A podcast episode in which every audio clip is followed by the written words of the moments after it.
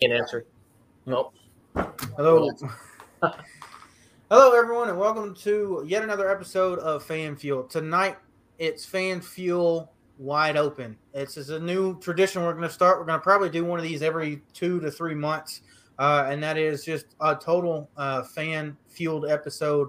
Uh, for tonight, we've prepared some of our own topics, uh, but in the future, we want you guys to uh, chime in. And if you are watching live or listening live right now, go ahead and chime in on Twitter, uh, and we will check your comments out, and we'll add those to the docket for tonight.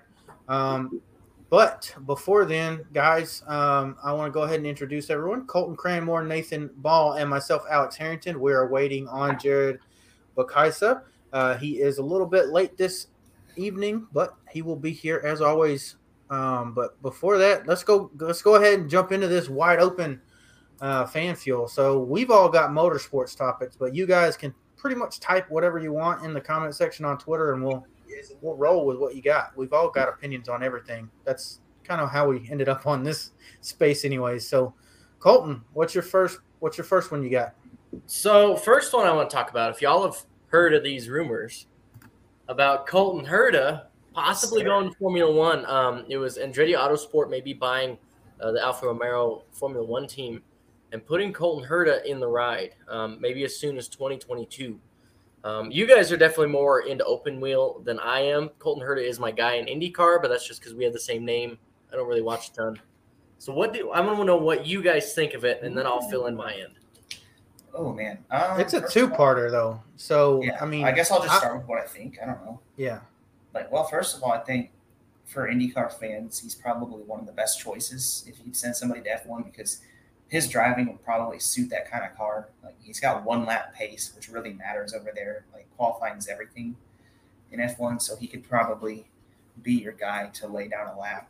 Um, he does struggle a little bit with consistency. Like, sometimes he does things, you know, not always going to finish the race well, but he's really, really quick, and he's only 21 years old, and he's got four years of experience. So, for F1 teams, obviously, they're really, really into youth these days. So, I feel like he checks all the boxes that they would want. Like, he's a raw talent, he's pretty young, and I don't know if he has the super license points, but he could probably get those via testing. So, I, I think it, it's it's a good idea, but I don't know if I would do it as soon as 2022. Maybe I'd like wait a year or something.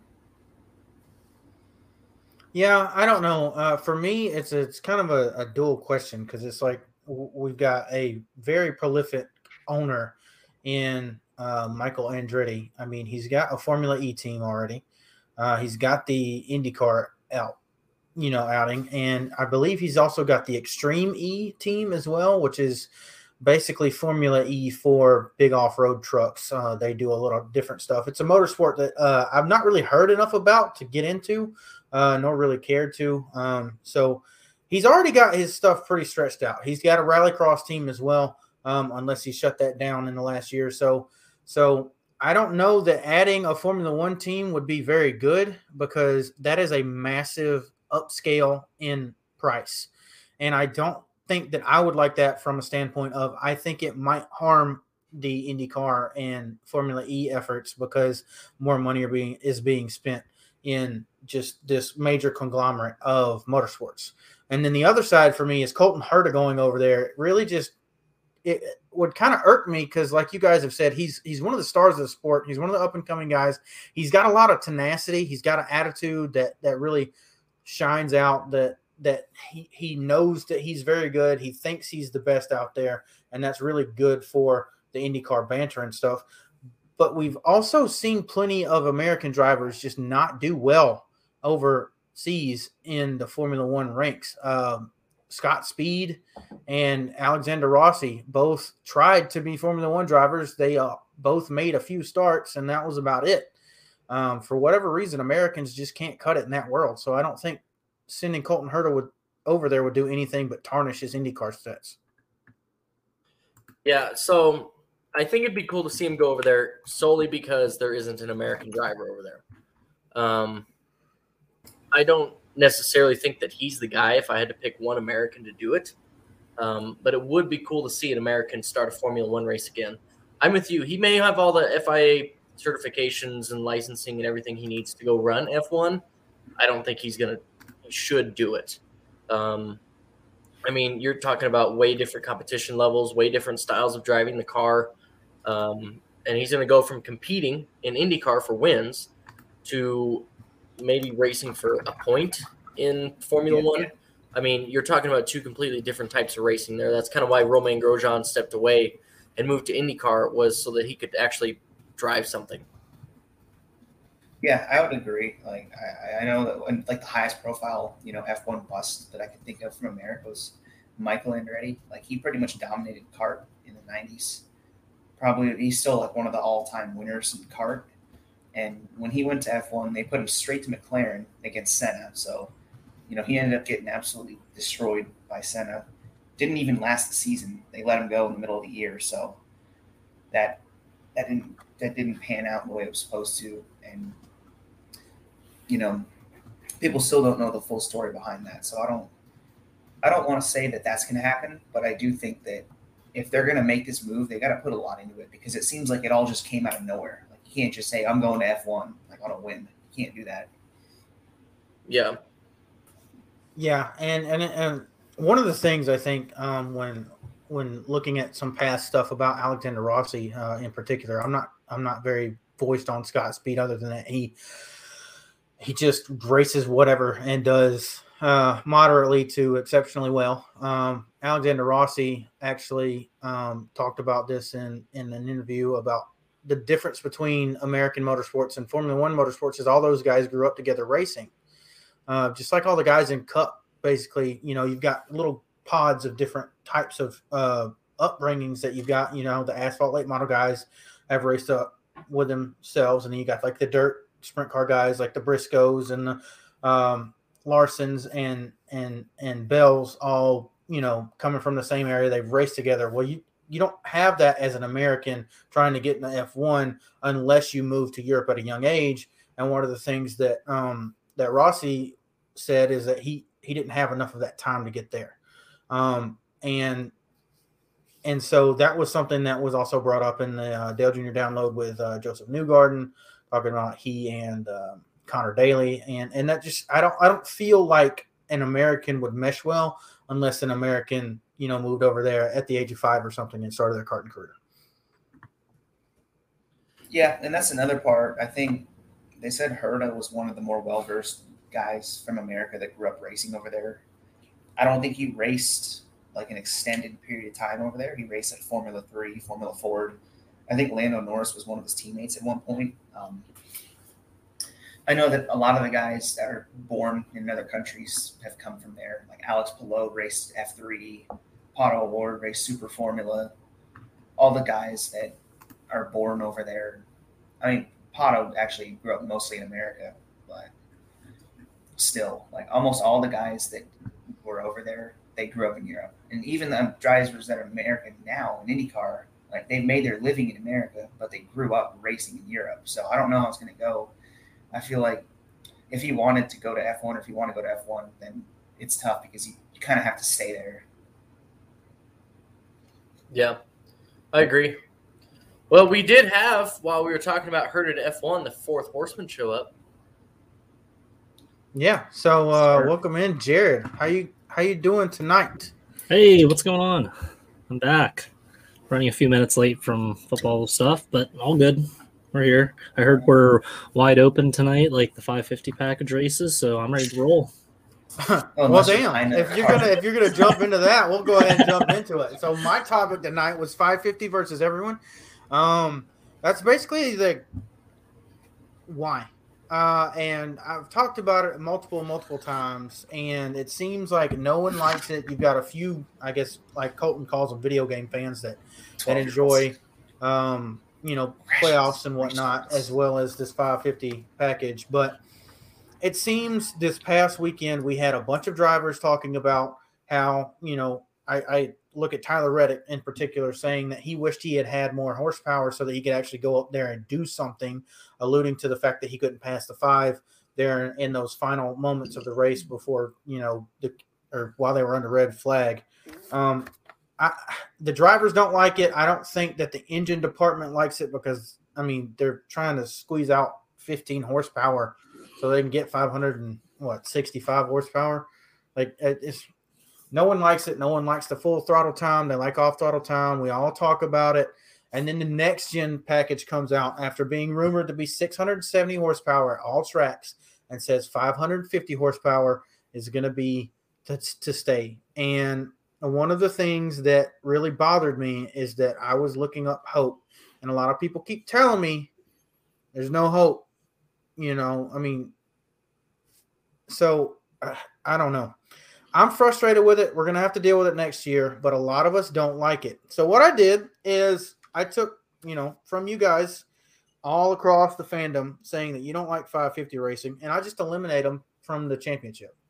So thanks to um, thanks to Racing Reference still publishing non-playoff points, I took the top 20 guys in point standings, not playoff standings, but point standings, and just kind of reversed engineered the championship to be based off points, not including all of the 550 tracks.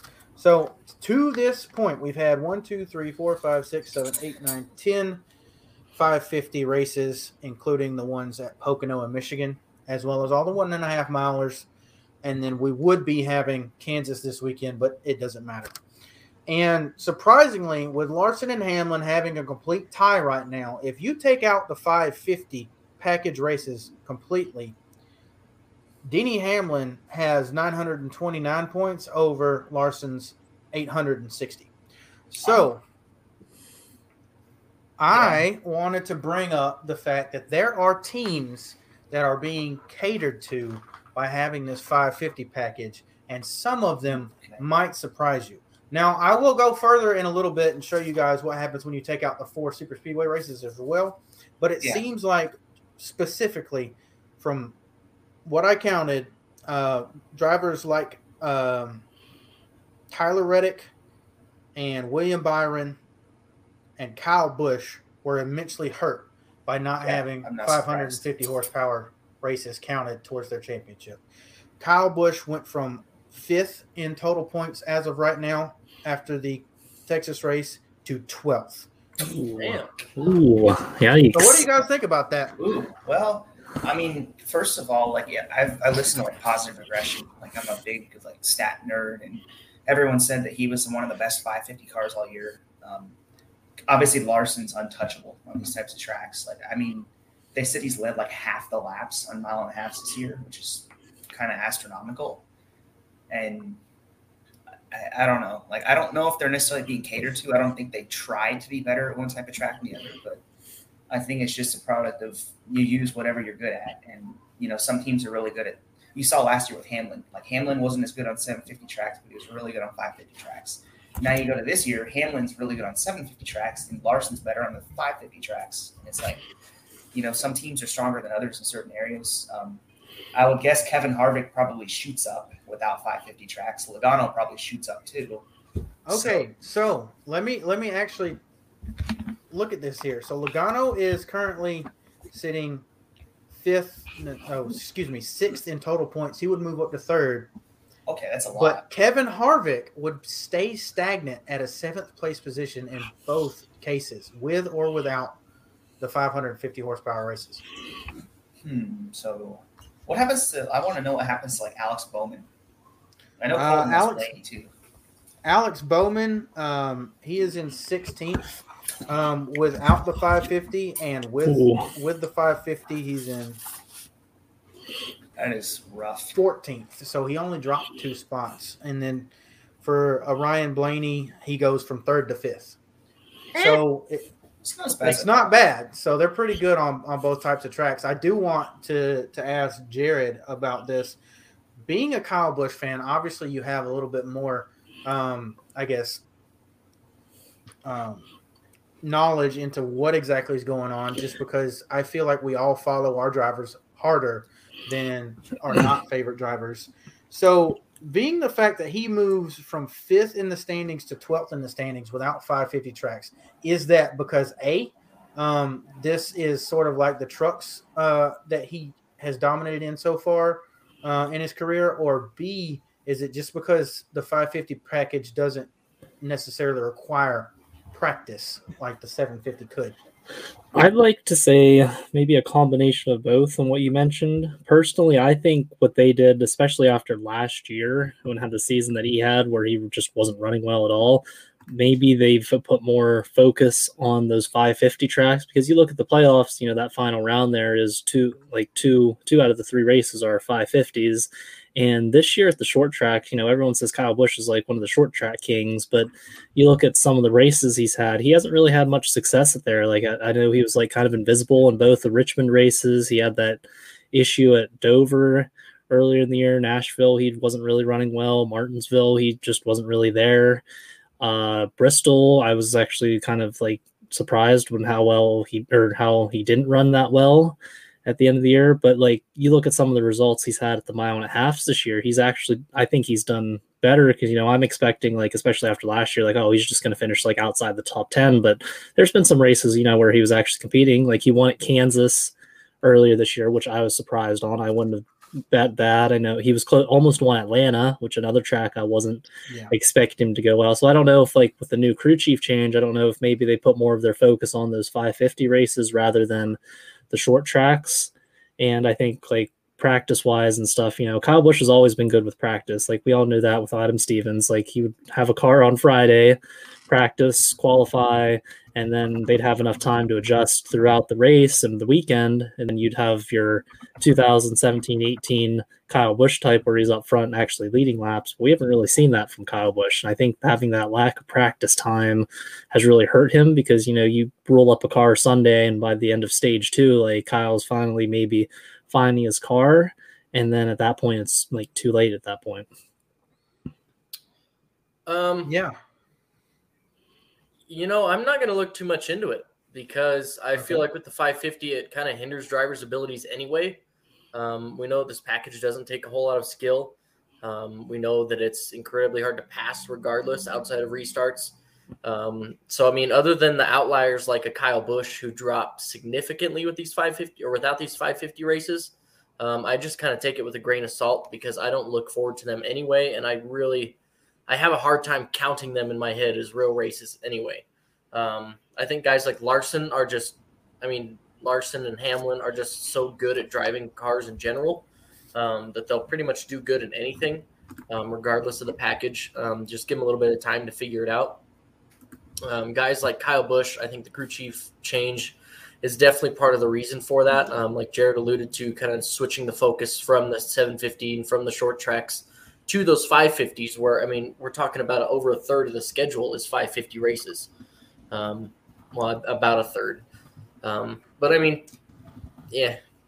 Here, I'll, I'll get. I'll add another point. I kind of missed real quick. Kyle Busch said on his radio. I don't know if you guys saw the tweet or whatever. Like, first off, he did like I guess he put out Steve O'Donnell's mm-hmm. email. I don't know if you guys all saw that comment. They never but, said that publicly, did they? No, I don't think they did. And they probably kind of trying to cover that up. But so I, am expecting he'll probably get like a pass through penalty of some sort next week just because he said something like that. I guarantee you, I'm calling it right now. It happened at Richmond after he bashed the something, and I knew that was coming at Richmond. Like, oh, there, there it is. But I think he quoted the new package like an accordion style racing. I think you got like that's a really good way to put it that I never really yeah. thought of putting it, but like that you kind of go back to the Atlanta race. I think he even with Ross Chastain getting in the way, I think if it's a 750 race, I think he still wins that race because he'll actually be able to maneuver his car rather than have to fight the air and the lap traffic. And even like Michigan too, like I know Ryan Blaney won and he pushed him to the win, but I think you get a 750 race there where he can actually throttle it and stuff. I think Kyle Busch could have made that a race also. So that's just the one point I wanted to bring up with the accordion style. Yeah, I think he makes sense because if you watched the Kansas race last year, you know, someone I think it's Burton. He's like, "Oh, did Logano get too far out in front?" Because it seems like Harvick every time he would run right up on him, he'd fall back, and it would happen over and over and over and over again. And to your point with Busch, I think is right because he's really good at the style of racing. I just think he doesn't like it. Like I don't blame him because you look at him as a driver, he's naturally like you think of like Bristol or Richmond or whatever tracks that he's good at. So like the team probably made like massive improvements on 550 tracks and You compare that to the other JGR teams that last year were the opposite. They were really good at 550 tracks and really bad at 750 tracks. Like you know, like Hamlin in particular, he had a massive uptick on the 750s. Truex is still pretty good on 750s on the flat ovals. So I, I don't know. Like I think it's just a point of the team had found an area they had to get better at, and Kyle Busch, he's going to do well in it, whether he loves it or hates it. Like I don't think the fact that he hates it has any effect on his performance.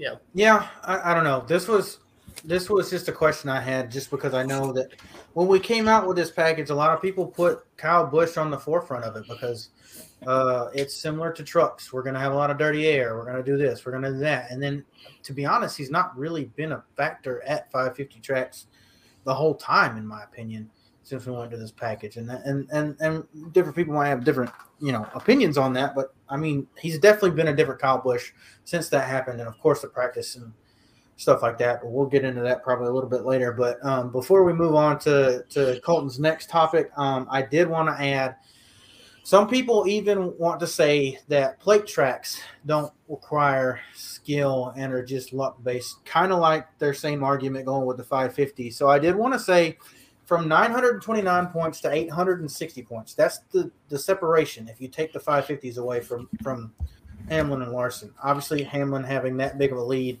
is significant. But when you take away the four plate tracks, that lead goes down to four points from Hamlin over Larson. So, what do you guys think about that? Because that's really the biggest move there. Um, I think it's just Kyle Larson has terrible luck on plate tracks. Like I literally cannot remember a single race from Daytona or Talladega where he did not get taken out. Like maybe 2019 Daytona 500 is like one of the few times that I can ever recall him not being taken out, and like everything else just crash, crash, crash, crash, crash. Like I can't I can't even name you a second plate race he finished. 2017 Daytona 500 with Kurt Busch won. He was close to winning. Yeah, he almost finished that one yeah. too. I mean, I guess that's like wow. That's that's two. I'm like, yeah, I I, I, I think Kyle Larson's just good at races that don't require drafting. And you see that he's really good at obviously all the dirt cars that he runs and stuff. And 750 races that aren't plate races he's done good at this year also. So i think that's just uh, his driving styles. Like he's not like a restrictor plate type of guy. And that's why i think we see denny hamlin's really good at those especially like you know last year with he racked up all those wins and even like this year now towards the end of the season he's starting to do good but you know three-time daytona 500 winner he's like one of the best plate racers we have and it's transitioning a little bit now to that 550 package but like Kyle Larson, like you said, with him not being able to finish those tracks, I just think that driving style is just not for him. Yeah. So to the to that point that I see a lot of fans make is that the super speedway races um, take no skill and they're all luck. I think it's both skill and luck. Um, a lot right. of people just a lot more luck, right? Yeah. I think the the argument that I see the most is well, anyone can win those. Well, if anyone could win them, we shouldn't see Team Penske. Penske absolutely dominated Talladega. We shouldn't right. see Denny Hamlin have three Daytona 500s in the last six seasons.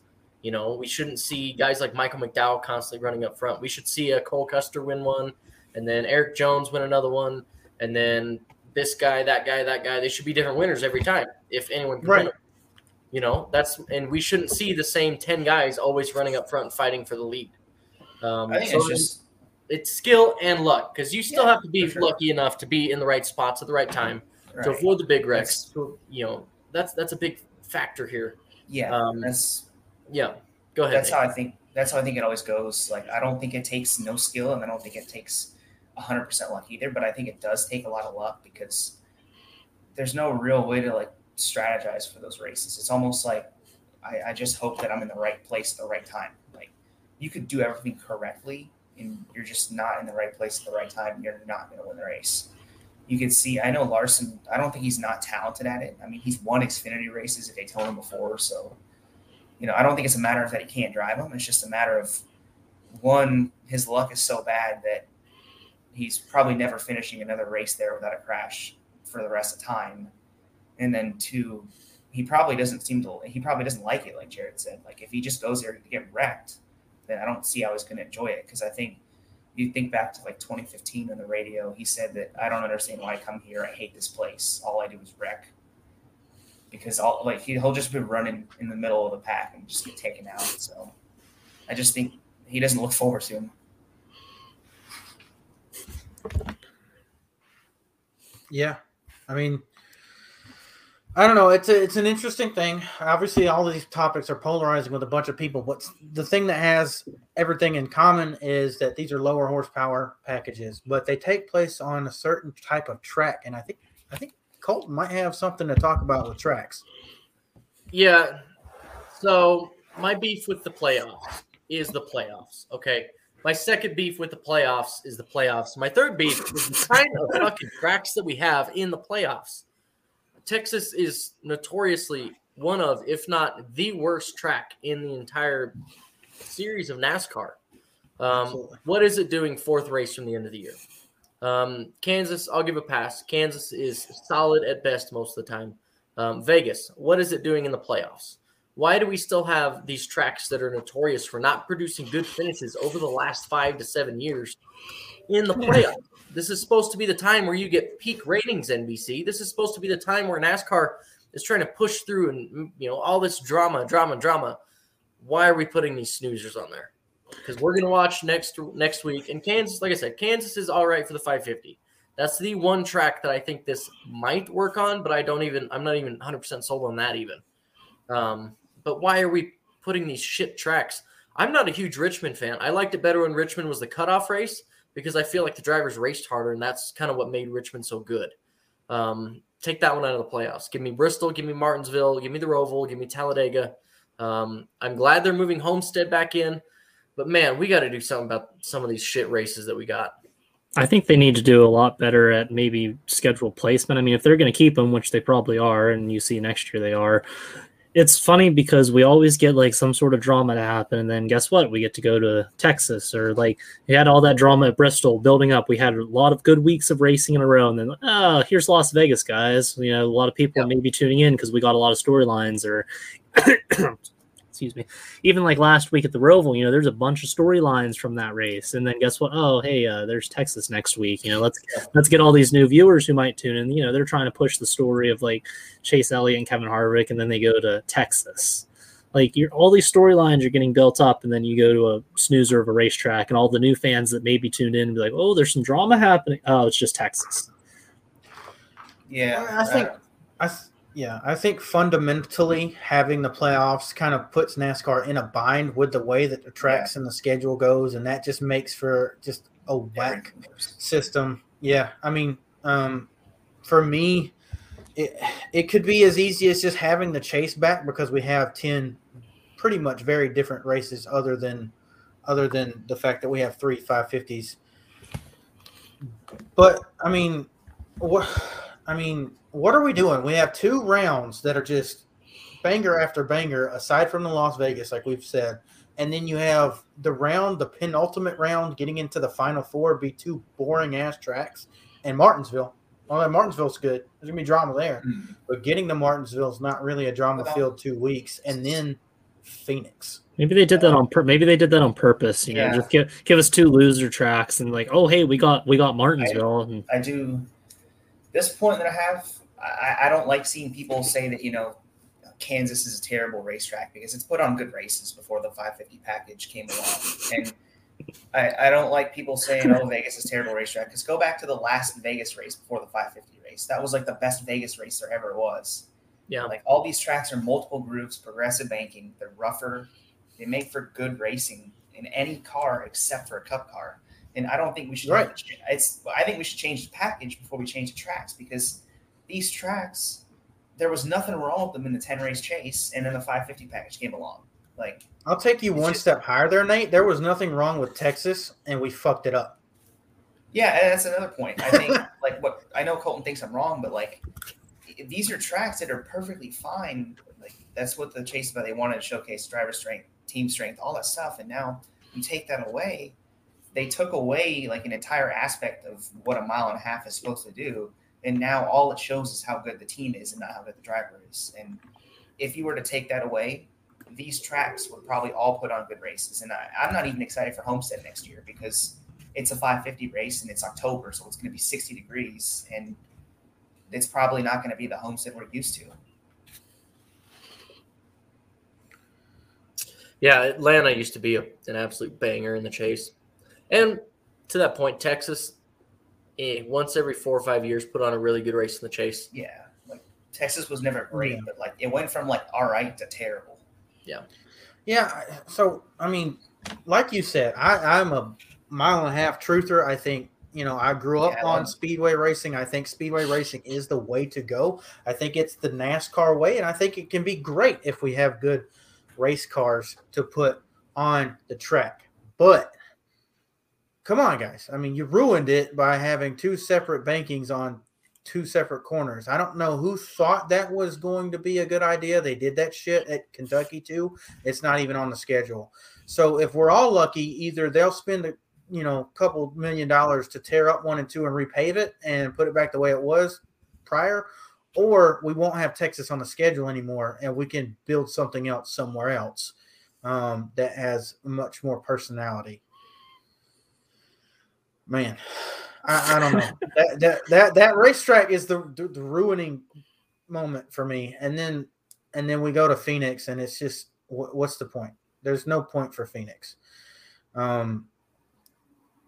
So I mean, Yeah, I mean, Um, why, why why do we neuter ourselves with all the drama? If anything, let's put the 550s at the beginning of the playoffs, get those the F out of the way, and then kick off a few really good races in a row, get that drama built towards the final race. Right. Or if they really wanted to, to make this a thing, I, I vote that we either make the round of four, a three race round, and have a big track, a short track, and then end off at Phoenix. Um, or we just f- flip the wild card race, the, the winner take all race to the first round and have anybody who's not in the top 10 in points raced in to the round of 12 and the top two at that race wins you know wins their spot at a fucking crazy race of the southern 500 and then you've got a three race final round i'm not sure i'm not sure Interesting. I like that. Anyway, we just we need to do. We need to actually all sit down and just do our like our ideal schedule, and we could do an episode of that in the off season, see what we all think of and how we would want to playoff format if we want to do that, or how the playoffs should be or shouldn't be, and some just some notes that I'm talking off of right now. But you know, see, we can't even think of anything because this fun, play, playoff and package stuff just threw us all off. It's so bad. so Uh, so what did you have to bring for the for us tonight uh jared All right, so let's let- let's bring into some playoffs and qualifying stuff. All right, I know it's a big thing that we've all been complaining about and seeing on Twitter, and now it's just every single week. I think I put I think I put it on Twitter. I'm like scheduled tweet because I saw the same picture and it's like, oh, Kyle Larson has been awarded the pole. I'm like. He didn't really win the pole. He got calculated as the pole. So, like, I think that kind of doesn't really give the big meaning as much as it used to. And I just want to say, like, I don't know why we can't literally run two cars at a time. You know, like once the first car gets to like turn three, then throw the other car out there, depending on the track, of course. But like World of Outlaws does it, they can do one lap, two lap qualifying. I know it's a shorter, shorter track and shorter series and stuff, but you get the point here. But is it really fair that I know the playoff guys are in the playoffs, but like, wouldn't it make it a little bit more interesting to see those guys spread out throughout the field, depending on what kind of car they bring, rather than what we're at? We're at the final eight. Those eight guys just start one, two, three, four, five, six, seven, eight. You know, you have some playoff driver like Joey Logano. He's he blew his engine, so but he's still going to start eighth next week. You know, like I think either keep the formula how it is and just don't cater the playoff drivers, or just how I don't see I don't see the problem with one one lap qualifying. Like there's really no downside. It's going to take half an hour at most. You can do that pre-race. You can do that Saturday when they get there or Sunday morning, like whenever. It won't take long. It's just too like even if you want to do one lap, maximum 40 cars, you're going to get done in half an hour at max. I, I just don't understand why we can't have qualifying and stuff because they just did say at Phoenix for the championship race there's going to be qualifying and practice for all three series. But if it's the playoffs, why can't it be for every race? You know, you want the best, you want the best, the best, you want the best, the best drivers, right? So why can't we see those best drivers make their way up if they have a bad qualifying lap or something? I think I think the toughest part about the, qualifying is how much the 550 package ruined it on any track a mile above. Because if you look at 2019 when they had it, all you would see like the RCR cars would qualify in the pole like every single week, and then they would fall to like 20th because they all set up for qualifying. They would trim out, and they wouldn't put any downforce on the cars. And it's like, well, and with how NASCAR's leaning next year, like they're gonna do a qualifying, like a practice qualifying joint session or whatever, and like no adjustments like it's almost that's almost going to make teams not want to set up for qualifying if they can't change over between qualifying and race setup. So it's like they kind of put themselves in a box to where it's like, how are we supposed to like how are we supposed to qualify if it if it's all car and it's not if, if the driver doesn't matter anymore because you're just holding it wide open. Yeah, and and some of the format and stuff I think we can get into in, in, in, a second, but I did want to kind of bounce off of Jared's initial point with the playoffs and stuff. Bob Pockrass uh, tweeted that NASCAR might want to um, cushion the playoff drivers to have good pit selection, and in his opinion, that they needed to uh, have stage points uh, available to them. So I'm going to bring a sarcastic car uh, comment that I made earlier this season when we did the sarcastic car episode. Um, Bob, uh, no, no no uh offense. I forgot the word offense. Yeah, uh, to you, NASCAR, uh, plenty of offense to you. Um, if you really want to make the playoffs, drama field, make sure that this uh, the uh, little system that you got going for qualifying with the previous week's result, fastest lap, and all that stuff. Make sure it is in favor of everyone not in the playoffs, and put the playoff guys in inverse order at the back. Ooh, so if you're like really that. going for a, a, fair game, when we're having people fail inspection and go to the back anyways, that you know messes with that. Go ahead and send all all 16 of them, all 12 of them, all eight of them, and all four of them to the back. Make them earn that first stage points. Make them earn stage two points, and make them earn the win. Um, but in in a second argument to that, um, that impairing those guys. The guys that do go to the back are usually in the top ten by the end of stage one, anyways, because you give them a free competition caution to uh, to get setup changes and other stuff done. So, eh. Yeah. So I was actually taking notes on my phone because you guys brought up a few really good points that I'm going to touch on here. Um, with qualifying at Phoenix, barring one of the top four drivers wadding their shit up and qualifying, are we going to see all four of them start one, two, three, four? Probably. Decent chance. Yes. Yeah. I mean, Because Hamlin won the pole, I think, 2017, 2018 at Homestead. I mean, NASCAR can fudge those numbers because if no one's watching on TV, even if they are, you're not going to be able to tell the difference in the cars on TV. The only people that are going to be able to tell are the ones sitting at the track. And even at that, you're not going to tell a tenth or two, right? Um, so, yeah, top four are going to start one, two, three, four. And NASCAR is going to say, wow, look at this. Our four championship guys are the fastest ones here, um, which is complete bullshit. I mean, they're really just doing this to kind of wave, you know, the cookie in front of our mouth and say, look how cool qualifying is. Um, I miss the days of drivers qualifying on a trim setup and holding their breath during two laps of qualifying.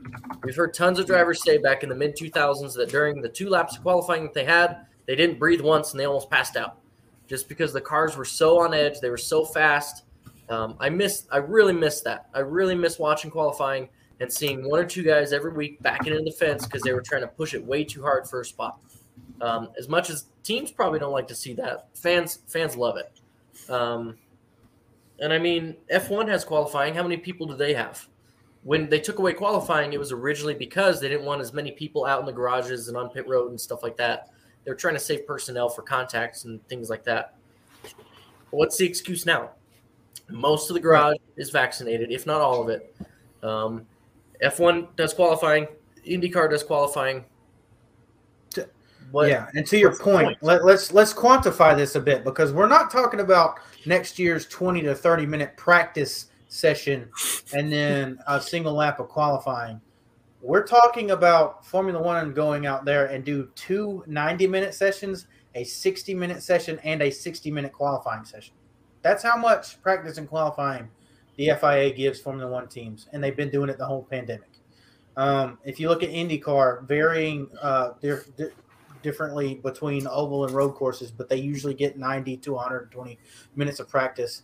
Plus, they get qualifying as well, whether that's single car on the ovals or three rounds of 25, uh, 12, and six minutes, I believe.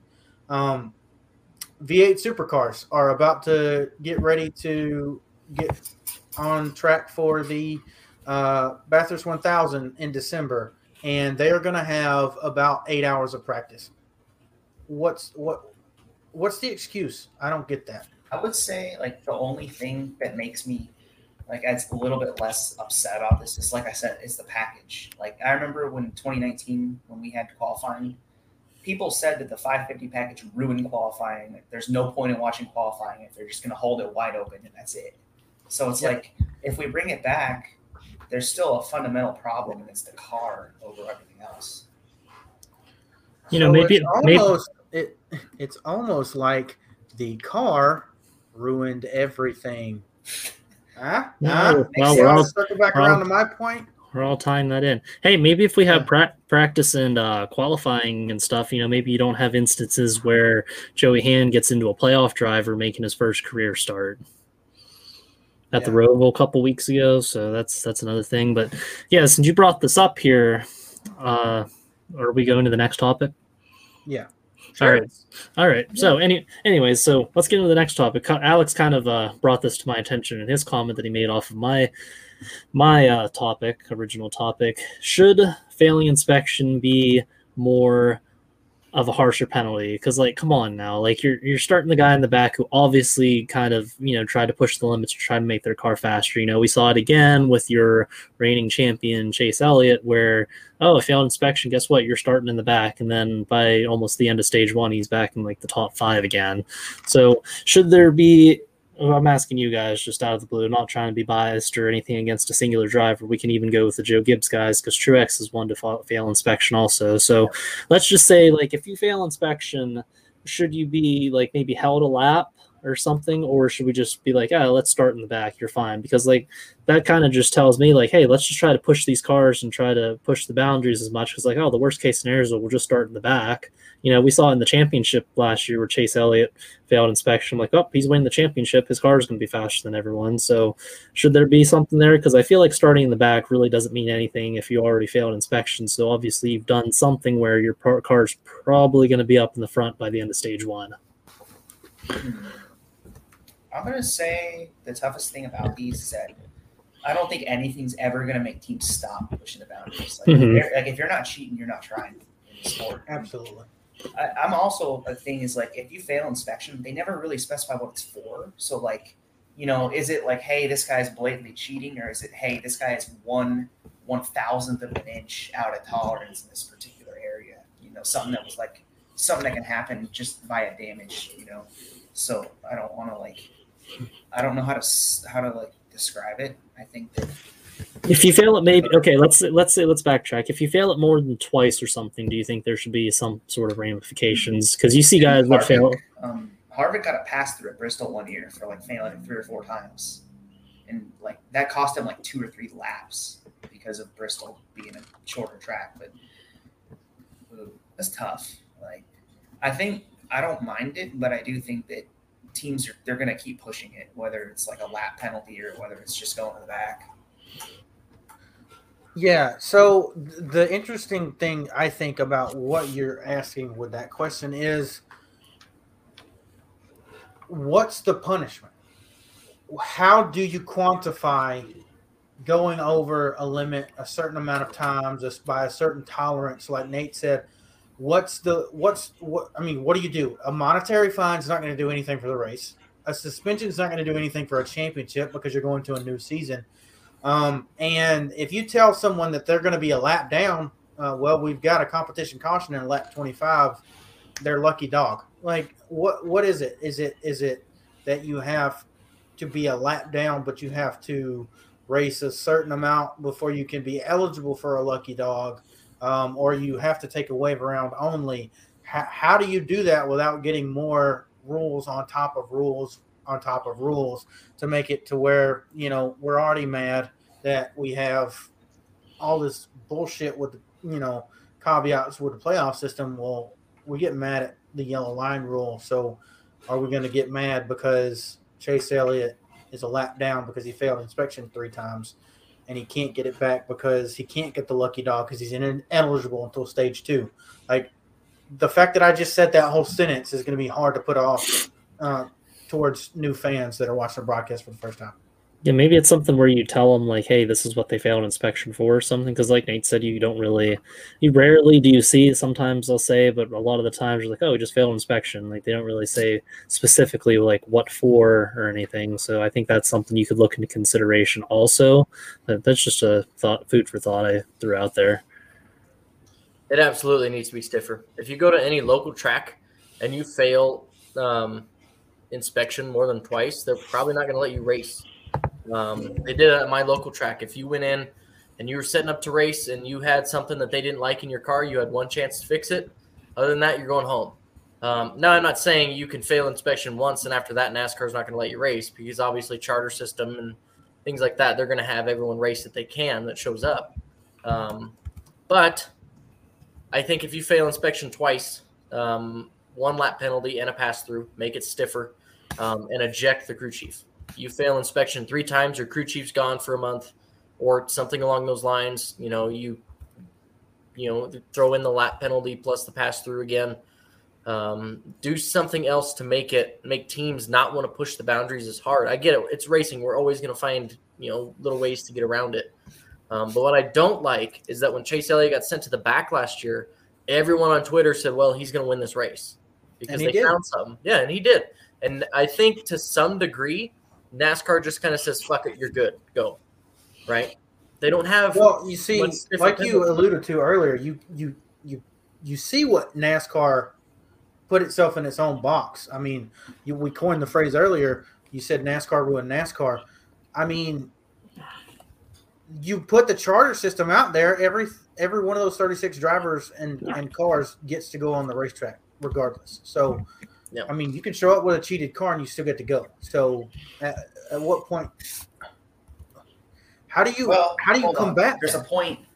There's a point that I think a lot of people are missing with this, and it's a car can show up out of tolerance, but it has to get back into tolerance. So, like if a guy fails inspection twice and goes to the back, they still have to get it through in the third time, and they still have to get it right. So it's not like it's not like they're just leaving it cheated up, if you know what I mean. Yeah, so, but they never go through a fourth time. I, Kevin I can think of one instant. Yeah, that, he that, got like a, he got literally he got like a two lap penalty. And yeah, I mean, so let's say I flare out, you know, the rear end a little bit more to give me some more yaw, um, give me a little bit more side force. Who's to say with three laps to go, I'm not just going to kind of touch the wall a little bit and kick that in? I mean, that's that's the thing that's going to happen every time. Like that happened in 2016 with the right. Transformer cars, where they would be back and forth. I remember also race 2017. Adam Stevens told Kyle Busch, "You have to do your burnouts to the right. I don't know what for, but it's probably something to offset in the rear end." So, like, hmm. I, I, do think that it would it would still happen regardless, because I think no matter how hard you inspect, teams are going to find ways to to be able to get get something to the way they want it during the race, and then hide it after the race. Yeah, yeah. That's the toughest thing. Yeah, and that goes to the the absolute marvel of engineering that was the Kevin Harvick window at Las Vegas. Yeah. Man, that was crazy. Yeah. Yeah. Dude, the Darrell Waltrip where he had like the lead pellets in his roll bar. You'd like pull yeah, the trigger under the jack and they would all just fall out. Yep. I miss the good old days where if guys were cheating, they just blew the motor up after winning the race. Yeah. You're like Let's get back to real cheating. Screw these air games. Yeah, I mean, well, we're gonna have even less uh, ability to cheat next year. All the parts are spec. All the bodies are gonna be spec. So we're not even gonna have the ability to cheat anything but really the engine because mm. even the suspension and everything are, are customer made parts. So, like, I mean, well, I, I, don't know. Long until, that's a, how long until Hendrick pays those guys a little bit more to give them some part that's this much out of tolerance? Well, as far as we know, Rick Hendrick is an honest man and he doesn't cheat in NASCAR. So yeah, he's, definitely um, never been to jail for fraud. He's definitely yeah, never no. been under suspicion for killing a guy. Yeah. you see, you yeah. see, they hired Chad Knaus as like their chief engineer guy now. So Yeah, was he- Yeah, he's No, never. no, he's, he's, never. he's never had, he's never had any issues in his Jimmy career. Johnson won all seven of those championships, honestly, and with No, intolerance. yeah, I yeah, think no, we all know that. Yeah. Um, You're not Not- not- but, uh, not like he's been suspended or anything. So but if we if we do want to talk about honest people, I think Nate, your uh, your your topic comes with an honest person as well. Yeah. Um, I don't know. I, I was doing some stat research the other night on Mark Martin because I like Mark Martin. And honestly, like the more you look at it, I kind of wish drivers, ooh, listen to that shirt. Um, I wish drivers were more like him nowadays because you look at how he went about his career. Like he was pretty professional. You know, he never really wrecked anybody. He never really got in any fights. He just kind of did his thing. He was super consistent. He was good at every type of track you know, I think the only guy that kind of makes me think of him is Truex in terms of the way that he just he doesn't do anything on the racetrack. Like how many times do you see Truex ever wreck a guy on purpose? You know, he just Mm. does his thing, doesn't that's it. So I, I kind of enjoy that.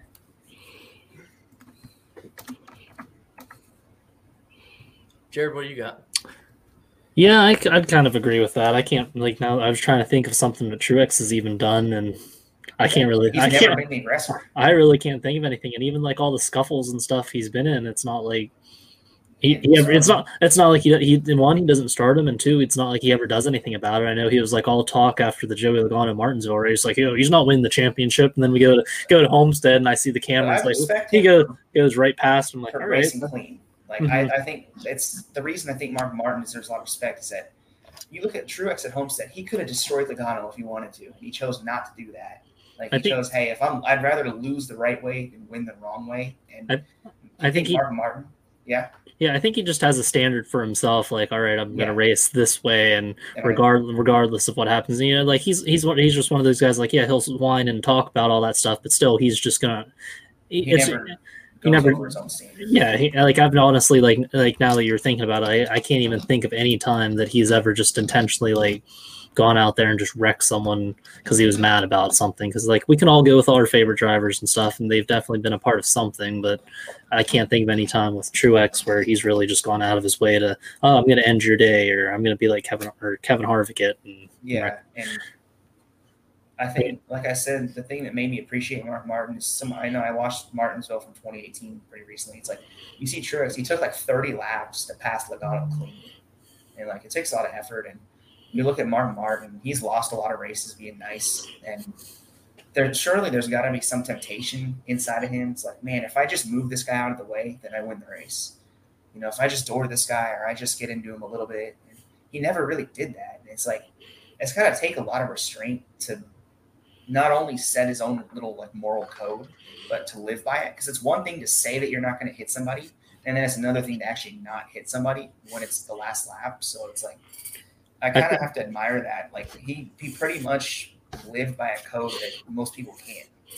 Yeah, I think that I think that's why he was so upset about Joey Logano because he Yeah. took all that time just just for and Joe like when I go back to this now like Joe Logano obviously what it wasn't really a dirty by him it was just short track racing but I think it was just the fact that it just happened so quickly and of course it was Yeah. like at the end of the race but it's like if True Truex would have done that or maybe punted him a little bit harder moved him at least a little bit harder he wins the race but I think he was just kind of hoping that it'd be the same way but it's also you have to look at it like oh it's just short track racing and that's what happens at Martinsville but yeah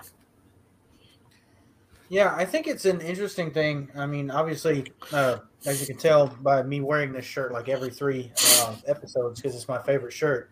Mark Martin was my favorite driver prior to uh, him retiring in 2006 when I had to figure out who was going to be my next driver. That was when Denny Hamlin swept Pocono and all that stuff. That's how I became his, his fan. But I mean, you guys talk about the code that Mark Martin has, but Mark Martin also he was so passive that I feel like the reason that he didn't win a championship was because he didn't make points by moving, you know, one or two drivers over the course of a season. Um, and and that re- is really why he's not a multi-time champion because he he knew how to points race, he knew how to manage a race, he knew how to manage a car, and he could also go out there and be bad fast. I remember uh, guys, maybe it was the Dale Jr. download talking about how he would go out there post the fastest time in practice and not be, you know, not be taken aback after, you know, 45 minutes and 30 drivers come back out and and his time still stood uh, in practice because he could just be bad fast on the first lap. And I think that it's very rare you see success with guys that are passive like that. And we've only seen two, and they hope both have Martin in their name. Uh, you guys have talked about Martin Truex Jr. Honestly, being just yeah, I passive, respect but this is not a a trait that is is is not seen in other you know drivers. I look at a Daniel Hemric. He's not won a single race yet. I think he's definitely got the talent to, but because he's so passive in this era of NASCAR, him not being willing to rough up guys. I think there's a term. Like I don't think he's passive. I don't think that I don't think that should imply that he doesn't want to win or he's not aggressive. I think it just means that he wants to do everything without touching you. Like he doesn't go over that line, if you will.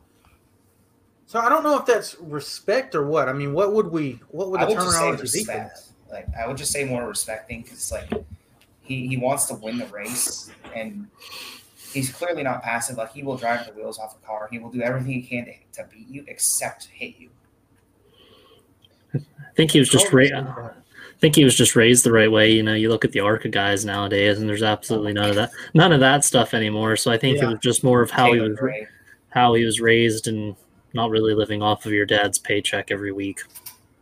Yeah, I think why Mark Martin raced with so much respect is because he came from that different era um, of where guys usually did race with a ton of respect. Um, we never really saw guys completely dump each other at, that often um, back in the 70s, 80s, early 90s.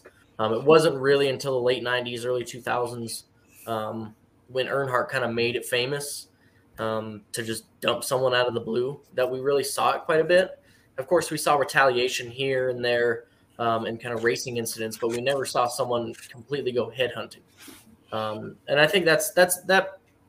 To, part of it is the era that he grew up in, um, you know, and also that was the era where if you did something to my car, I'm gonna kick your ass. You know, it's not this whole crews getting involved and TV cameras shoved in your face. You know, especially kind of where he grew up, scrubbing his, you know, kind of busting his knuckles in the late models. Um, you you didn't do that because everyone paid for their stuff. Um, Yeah. and that kind of everything kind of boils back to money. Um, Martin Martin was one of my favorite drivers when I was a kid, mostly because I thought his name sounded cool when I was a kid. Mark Martin, you know. Um, but I really liked those six cars when they were driving around, so I was kind of kept an eye on him. Um, I mean, he was just a really good dude on and off the track. Um, I really miss watching him race. I still think he could do it, although he's not interested in it. Um, yeah, I don't blame him. yeah, I don't blame him at all either. I mean, shit, he's pushing sixty, you know. So I mean, He's unless he in like crazy good shape. yeah, yeah. I mean, unless he wants He's to got be a moving presence on social media. Like, Yeah, yeah. Uh, no, I'm not a big Viagra fan. Dude. I had to say it. Valvoline, Valvoline. yes, Hey, those those fi- that Pfizer Cardinal 01 looked pretty cool too. You can't lie. The silver and the blue. Oh yeah, that's nice. Yeah. Yeah. Um, yeah, just But I mean, he was a I good was always sport a big about the Mark fan. Yeah, I was always a big Mark fan. I like how he raced. Um, I've watched Slap Shoes whole series on Mark Martin and all the second, excuse me, second place finishes he got. Um, so I mean, I always have a soft spot in my heart for him. I always Yeah, like Mark. cool. Oh, go ahead. Oh, I just like Mark Martin because, like, whenever I was first getting into it, they're like, "Oh, this is Mark Martin's last season," and then every single year afterwards, like, "Oh, it's his last season, last season." Oh, he, hey, guess what? I'm going full time with Hendrick, and then there's like, uh, "I'm gonna go half season. Oh, I'm gonna go full time with Michael Waltrip racing." I'm like, and then heck, he almost won at Pocono in 2011. I was that I was at that, and I'm And like, he man, almost won the Daytona 500 in 2007. he did. I'm like, man, I like Mark Martin. That's kind of cool. Kevin Harvick. Yep, he is the Brett Favre of NASCAR. I honestly feel Yeah, like the, but the best quote that like sums up his personality is like when he was racing in the ASA. I want to say I don't know what series it was. Like there was this, the thing where the champions would get number one, and he's like he he chose to race with number two because he's like, oh, I think it'd be too arrogant to put number one on my car. Yeah, I'm like that's the most Mark Martin thing ever. yeah, that's very interesting. And he won. No, like, he's I a really good guy. I do not want to say anything uh, other than this. You can't discount the man for coming back after 2006. His his 2008 and 2009 seasons were two of the best ever when he was driving for Hendrick. I mean, dude, or maybe it was 20, 2009 and 2010. Um, Yeah. I might have, yeah. It- what, what a run. I mean, the, the man just went on a fucking tear when he got in that Hendrick equipment. It's funny, a new guy in the five car first year did pretty good. That was, that was kind of because he did go back to the five. He got the five car in 2009 and started racking off wins. And I, I like that car actually. It was still like the old Kyle Busch blue, red, and yellow, and run the Pop Tart scheme every once in a while. But that was kind of cool. That kind of fit him too, like towards the end of his career, like Mark Martin in the five car. But yeah, that was that was good because that that was in the era that I was like still growing up in and stuff, and it was kind of cool just seeing like Mark Martin come back and. I, I remember like the big debacle was he kind of like took Brad Keselowski because Keselowski was like originally supposed to be like the new up and comer in that five car, but then Mark they kind of got Mark Martin and it really paid off for honestly both careers. So that was kind of that's kind of a cool little tidbit in history back then that I remember following growing up. Yeah, yeah, Casey, Casey Mears in the five car. I remember yeah. that. Yeah. What the hell was that? Yeah. Yeah, I think that was a team thing because I know that Kyle Busch didn't mesh so well with Hendrick. You know, he was like really young and like hot headed, and I think Busch had like a sit down with Gordon and they talked about it. And you know, Gordon's like, "Yeah, I think you need to go your separate ways," and that was that. Yeah, Yeah. I mean, it is what it is. Kyle blossomed. Um, I'm glad that he's in the 18. Being a Joe Gibbs fan, I think if he wasn't there, they wouldn't have started to slowly step forward to becoming that superpower. And it, it, it, Denny Hamlin was, you know, very benefit. He was a very big beneficiary of Kyle coming. And yeah, it was. Nah, nah, he'd have like he'd have like twenty more wins if he was. I don't know. I love Yeah. the teammate competition between those two guys. They have grown too, so much like, together. I do too. I'm just saying, like, I'm trying to think where where Denny was before Kyle got here. He was like, he was what third in points as a rookie, and then he came to like, he was second in points for like all of 2007, and then the chase he Yeah. kind of nosedived. And, I don't know. Like, that's just yeah, a Dave, selfish you had a knack for that in the in the early years of the chase. Of Yeah, just they were carpet rough. bombing the chase. Their cars would just fall apart too, like engines. Like Kyle Busch's 2008, like he had like three straight mechanical failures. Yeah, open we won't we won't talk about how Toyota is the reason that we had the uh, 750 package, uh, and then uh, uh, now the 550 package. But anyways, um, so before we wrap this up, um, I know if you're watching on Twitter, um, they they kind of ruined the Periscope vibe. Um, so we used to be able to see who was watching us.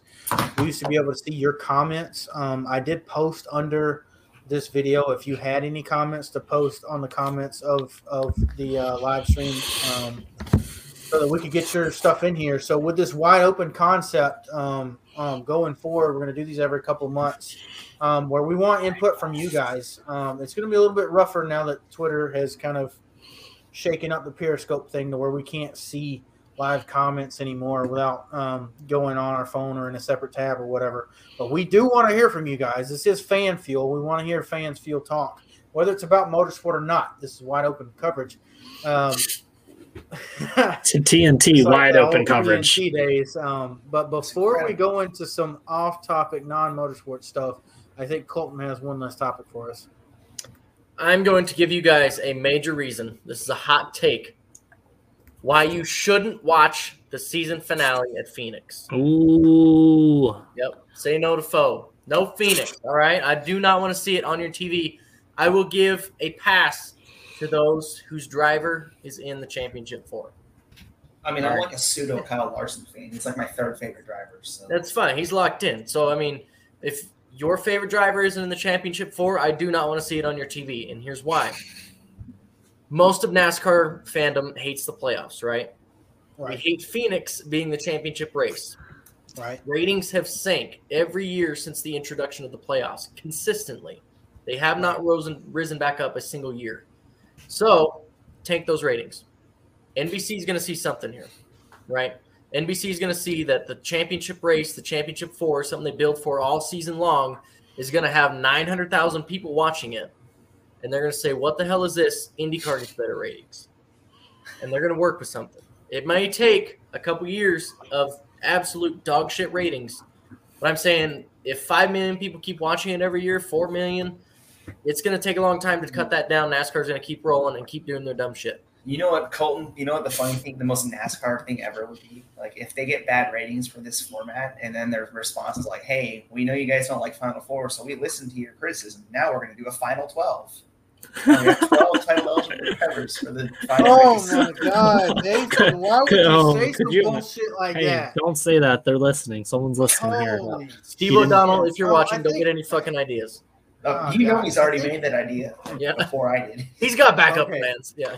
So we talked about it with Graham Rahal, how other motorsports see it's illegitimate. I talk to people at work all the time. There's I work with twelve guys. I've worked with multiple multiple guys that have moved on from the job. We'll say fifteen people. Every single one of them says I used to watch NASCAR, but now most of those buts come with stages, playoffs, and then the inevitable, and that is retirees. Um, two of those you can fix. Um, the ratings, like Colton said, have been tanking in this final race. Say no to foe guys. Like we don't we don't need Phoenix. Phoenix is a trash race to have the finale because it's it's a single lane. There's not really any good racing that happens. It's a strategy race, and strategy can't happen in a 312 mile race if we have stages. So And say you don't get it. You don't even get stage points at those stages. That would at least make it somewhat more Like, what's the interesting. point of stages? Like, Yeah, every, every stage matters except for Phoenix, the championship race. like, that why does- don't that they just doesn't take the matter. stages away? Like seriously. Yeah, I, I don't know. Let's see. We we all thought they were going to go wide open when they announced the playoff stages um in 2017, and they came back and said no because points matter to the guys that aren't in the championship four. That's Oh, fine, but that we're not even focusing race. on that. But okay, we can just not have a caution. Oh wait, if we do that, we can show those guys that the better racing happens when there's no stages, but there's still stage points. So we have to change that again, and it's we're we're this close. I know you can't see me if you're listening on Apple or Spotify, but we're this close, like three millimeters away from NASCAR having to cave in and seeing that all of this stuff that they've done in the last seven years has just ruined the sport. And if we start turning it back around, we'll start turning more heads back towards this way. That's and that's that's what kind got of to say. I got That- Colton's brought something up for us. He mentions like it happens every time. Like the final, there's like a certain point in the race where the final four are always one, two, three, four. Like you know when it happened, like when Jeff Gordon took the lead when he was in it, and then I mean he finished like he finished like 12th, but whatever. Um, it always happens at least once in every race, and I think last year they actually finished one, two, three, four. They didn't just run there. uh, let's They bring ran up there all day. Once once Chase got to fourth, I swear to God, Yeah, that was Kurt it. Busch was only the only person in the top five the whole day, whether he was in fifth or third. Jimmie Johnson was he up there too, I think. Yeah, yeah. Let's go go back to 2017. Kyle Larson's battling Kyle Busch for second, and oh, all Oh of it. You see, like I bet, well, maybe like in the final, maybe 10 laps or so, you just see Larson fade off and just let Kyle Busch He's go try to catch wanna race him. Truex. Like, come on now, like that. Like he would have won that race if he raced. Yeah, but he didn't, and that's what like yeah, it's like what what fun is that race to watch Yeah. One, two, three, four, and then even the coverage, you know, they'll do go through the field, but it'll just be the four championship guys. Like what the coverage even sucks too, because you know you're just gonna be watching those four guys. Like if you're gonna do that, if you're if you're gonna do that, you need to do something with like what college football doesn't have two channels. You know, have like a Oh, championship. You know, have a championship four broadcast, and then have like the rest of the field broadcast. Because you know, if I'm like, do that. Yeah, they have yeah, they do that. heck you heck you could even do like peacock or something what something where because obviously if you're if your playoff guys not in the final four or something. What's the point of even watching? Because like i didn't watch phoenix i'll be honest i did not watch phoenix last year because i knew like i'm not going to see where kyle busch is running. I could just check the app because i'm not going to hear about it Yeah. at all. I'm not going to know a single thing. You know they'll do pit stops or whatever green flag pit stops and you just see the four guys green flag pit stops or you see like whenever they go down with like under caution it's just those four guys regardless of where they're at. Yeah, I honestly like. I was kind of bored at that race. I was upset. I'm like, ah, cool. We're gonna get a Mickey Mouse champion, you know. So I'm like, all right, cool. I don't want to see the wrong guy win the title. I'm like, all right, cool. I'm just shutting the TV off with 30 laps to go. I already know who's winning. And yeah that was it. yeah that was the like first time I've ever not watched the last laps of the season. Yeah, that that was like me too. Like I, I knew exactly like like I said earlier in the broadcast when Chase Elliott failed inspection. I'm like, all right, I know who's winning the championship. So what's what's the point of watching? Plus, like three of the four guys I wasn't even big fans of in the championship for. So I knew like my odds of this being a successful outcome were very slim, and it just really wasn't worth my time to. And heck, I even like Colton's comment that he just put on there. I'd watch a Vince Welch and Michael Waltrip run a broadcast on the other 30 drivers. Yeah. I would watch that. Heck, I would watch that. I, I don't know, man. Those two guys are trash. They are they are garbage. Are we in agreement that they're probably two of the worst in NASCAR? They're, Okay, they're all so right. Like, I- they're- like Vince just needs to be a pit reporter. Like he's an all right pit reporter. But commentary, like absolutely not. Yeah, Vince Welch is is terrible. Um, I think we had Phil Parsons. I don't know why we moved him to ARCA and then removed him totally. Um, you've got Jamie Little now who's doing ARCA stuff. She's so much better than Vince Welch. Oh, I Get love that her. guy out of there. I love her. She does really good coverage. Heck, my favorite broadcasting trio would be like whenever they do. It was like the second stage of Darlington with Dale Jr., Dale Jarrett, and Kyle Petty. I was actually a really big fan of those Oh, three. yeah. Yeah. The That- honorary Yeah, Dale. like if you were to like, I, I, we need like that old like we need the Dale Jarrett, Dale Jr. and then Dale and Dale shit. dude. Yeah, Dale our and third Dale. dude needs we need like Allen Bestwick or something. That's like a trifecta, It's like yeah, that would be pretty good. dude. Like or like the ESPN booth like Petree and Jarrett. All star broadcast all stars.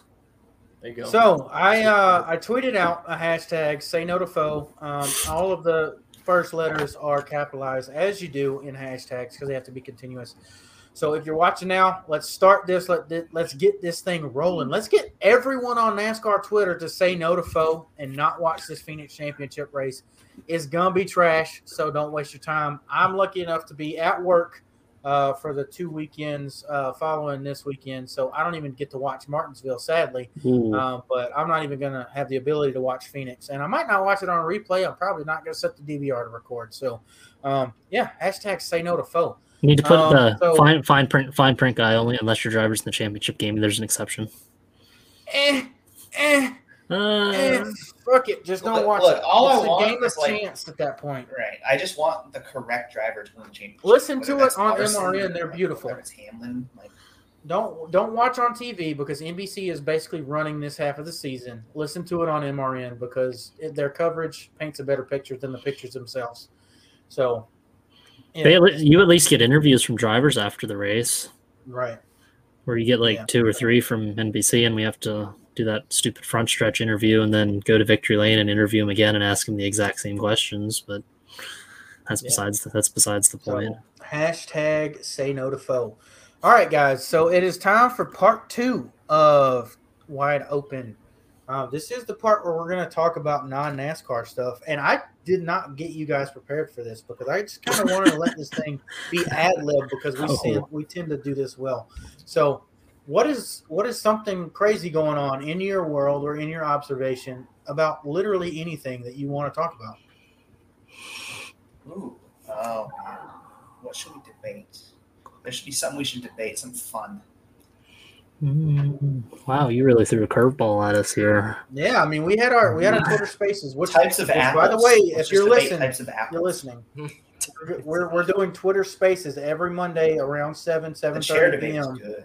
We had a chair debate that, that no one listened to, and it was amazing. I'm not going to tell you about No, it because because we, we we we invented a new chair, and you guys can't learn about it because we're Yeah. gonna we're gonna get a patent here. Missed it out. Um, I mean, as far as what's going on, I mean, not a whole lot. I filled you guys in a little bit. My furnace, uh, the thermostat is broken, and for those of you that do not know, it gets fucking cold in Wyoming for nine months of the year. Um, so I can turn my furnace on. I can go downstairs and flip the actual switch to manually turn it on, but then I have to go downstairs and manually turn it off. So that means at night, either I can run it for eight straight hours and die of heat stroke, or I can keep it off and freeze.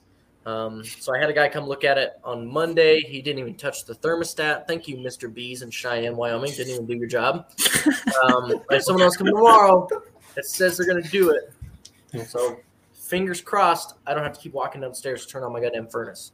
So do you do you guys not have like a space heater or something? Because I remember my That's my grandma in her, in her house, she actually didn't have. She didn't. Her house was really old. She didn't have space heaters, but she had like rooms already had prefabricated heaters in them. You not have anything like that? No, well, I mean, all houses up here have an actual furnace in them, regardless of when they were built. Um, just because, I mean, it gets well below zero in like January, February. Um, so you kind of need it. We can get like a little space heater, but I'm renting this house, so I don't really want to go buy a heater just because my landlord's heater doesn't fucking work. You know, like that's just spending my own money at that point to have something I should already Oh, already have. who wants to go Yeah. next here? Like, am I- am I Uh, going up? Or? Yeah, you can go next. All right. Um. Well, I guess the one like fun thing I did last week was the 206 kart testing. Like I bought like 40 minutes worth of practice in one, and it was fun. But like I'll be honest, I did not expect the physicality. Like I knew it was gonna be a little bit to step up, but I'm like I was like okay, cool. Why is it twice as much as I expected? You know, I still got like bruises on my knees from the fuel tank. and Just like you don't really understand it until you get in one, and I feel bad because like if I tell my friends like, oh, I'm gonna go to the go kart track today, they're like, oh, you know, can I come along? Can I come along? I'm like, no, no, I, I don't. Well, they're like, why? I'm like, because I don't want to get hurt. And it's like, eventually, I think people once they do it, they kind of respect it a lot more, and that's kind of what happened with me. And like, oh wow, this is like, just think that there are cars twice as fast as that one too. So it's like, you learn a lot more, and it's like just a learning curve, and it's, you don't think of these things as difficult until you get in one. You're like, whoa, So you you practice for 40 minutes, right? So I got beat up. Me- Yeah. what what's next? I mean, what what I mean, what did you learn from that, and where Mhm. where is that going to take you with these 206 karts? I feel like what I learned is that you have to be a lot smoother than those with the rental karts. Like the rental karts, you can kind of just throw in there. You're wide open for a lot of corners. Whereas these, they're half the weight. They turn better, but as a consequence, they rotate better. So when your kart turns on a dime, the rear end is a lot more likely to step out because there's not much on there, and the brakes are a lot more sensitive. So instead of a pedal that goes from, you know, you apply 10% of brake, it brakes 10%. The 206 kart, the way the brakes were set up on this, is like you could push the pedal halfway down, it wouldn't do anything. Push it 60% down, doesn't do anything. And it only starts to come in when you're like all the way down, which is kind of tough because like you don't know that point where the, the wheels start to hop and you spin. So like as of now, I'm probably going to try and do like maybe 20 minutes every month or 40 minutes every month just to have fun and learn because the toughest thing is physicality. Like once you can get that done and the sensation of speed's another thing. Like it just feels like a rocket compared to rental karts, even though it's the same horsepower. It's like it's a tough part to explain, but it's just more once you get comfortable with the sensation of speed, then then everything kind of you slow everything down, everything becomes easier to process, and then and then once you can process everything, that's when you can focus on like really fixing how you drive the car. So are you gonna are you gonna wind up bracing them like you're doing with your endurance rental karts or or Mm, I wouldn't say racing them just because of the cost. It's like it's three hundred bucks to race one of those karts for a weekend. And I'll still race the rental cars endurance, but like I want to do enough practice with the two hundred six cars to where I'm comfortable in them, and then then once I'm comfortable in those, I can do practice with the Rotax kart, which is like twice as fast as that one. So hmm. like you're kind, of, I'm just like I'm trying to learn how to drive the karts because obviously as a college kid, I can't really afford to race the karts right now. So like if I can learn how to drive them now, then when I get out, then I can kind of like race them as the money comes. yeah? Well, that makes sense. Um, But it's fun. Wow. Like everyone needs to go try like rental cars, two six cars, whatever it is. Like go go have fun.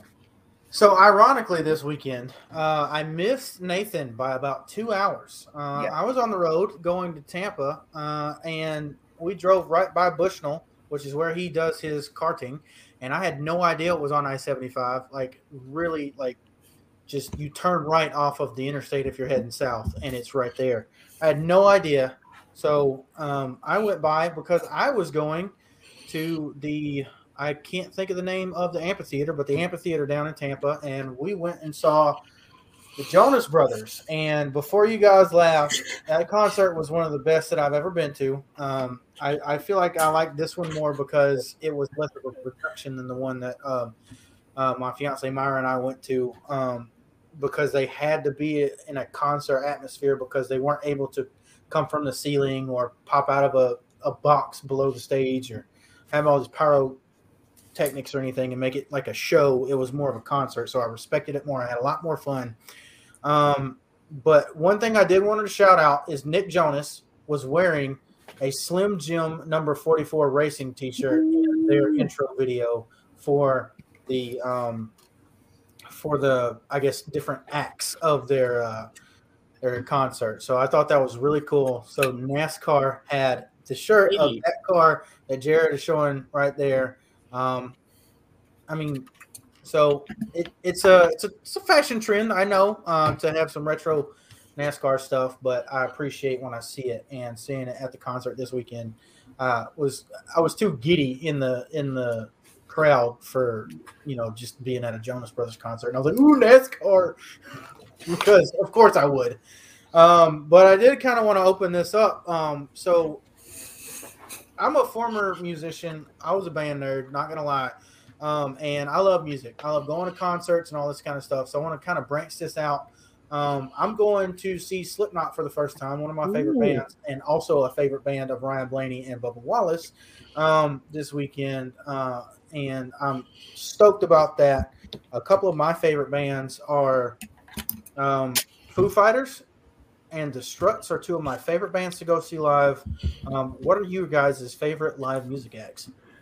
Uh, I'm not a big con. I've honestly, I can't tell you. I don't go to a lot of concerts, nor have I just gotten the chance to go to concerts. But I will say, like some of my favorite musicians, I'm a big All Time Low fan. I like Green Day. Uh, Jon Bellion's one of my favorite musicians. But other than that, like uh, those are just some of like the top ones that I grew up liking. But like a lot, a lot of it, I'm just more of you know, I, if I were to go to some sort of concert, I'd like to go to some sort of festival. You know, like I know they have uh, Firefly down in Dover that's close to me, and they always get a big like a bunch of acts because I feel like I would enjoy. I'd get my money's worth if I could see a, a group of different bands that don't play like a whole show. Like if I went to see a concert itself, I'd have to be like heavily invested in that one musician to like actually appreciate the whole concert. Whereas if I go to a music festival and see a bunch of different ones, I feel like I'd get more money's worth out of that. So, as a seasoned vet, I actually don't like music festivals.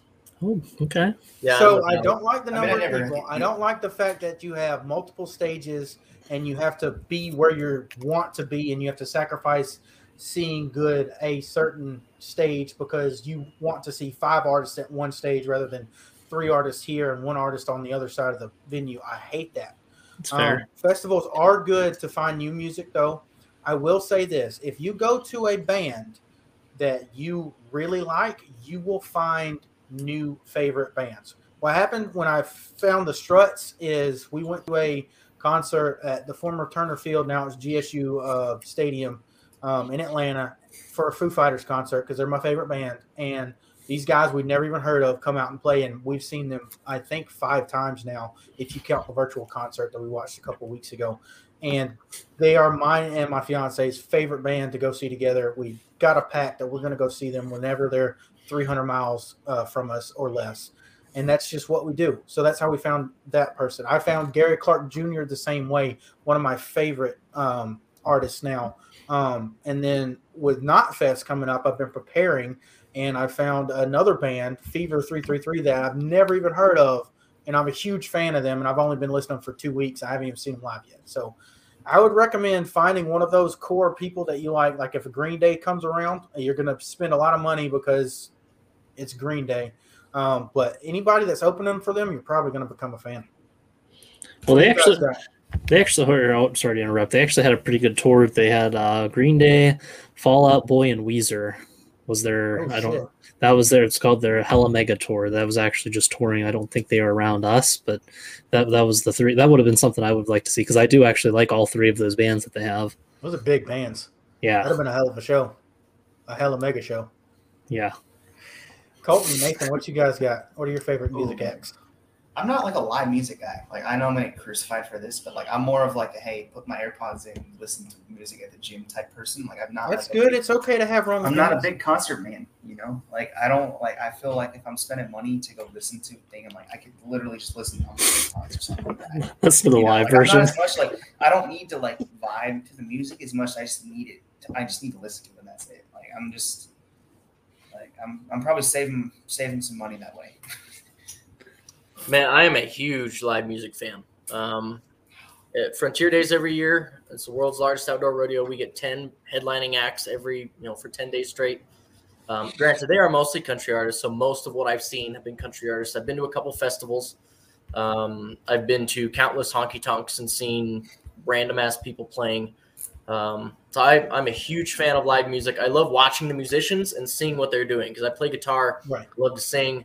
Um, so I really, really like to sit down and just watch them, and I'll stare at them for two, three hours, however long they're playing. Um, See, that's where I'm. yeah, I- some I of the best have the musical shows. Yeah, some of the best shows I've ever seen. Um, one of them is actually a Christian band named Building 429. Fantastic show. Had never heard them before. I saw them live.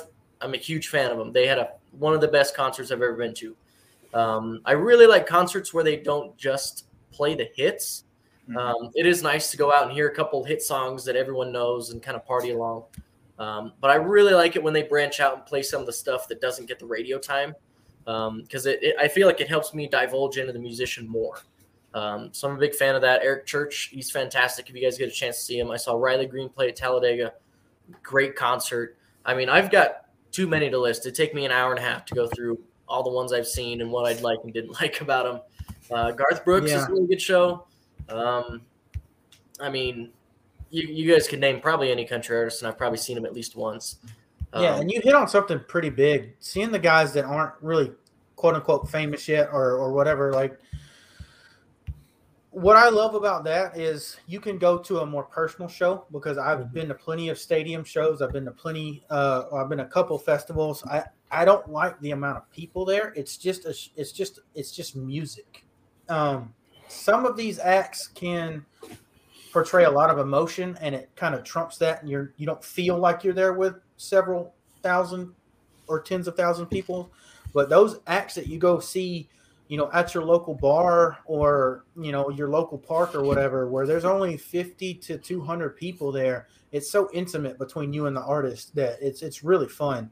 Um, and I know Yeah. uh, our, our city has, has some concerts like you guys have um, at your rodeo um, every summer. And, and we kind of latched on to a blues, a blues guy, uh, Selwyn Birchwood, mhm. um, that was incredible live, and the passion and the the I guess sadness that came through that guitar while he was playing it just live was just incredible, and that's something that you can't get without being there with that music. Yeah, yeah. You touched on the intimacy of like the smaller concerts, the bars, and things like that.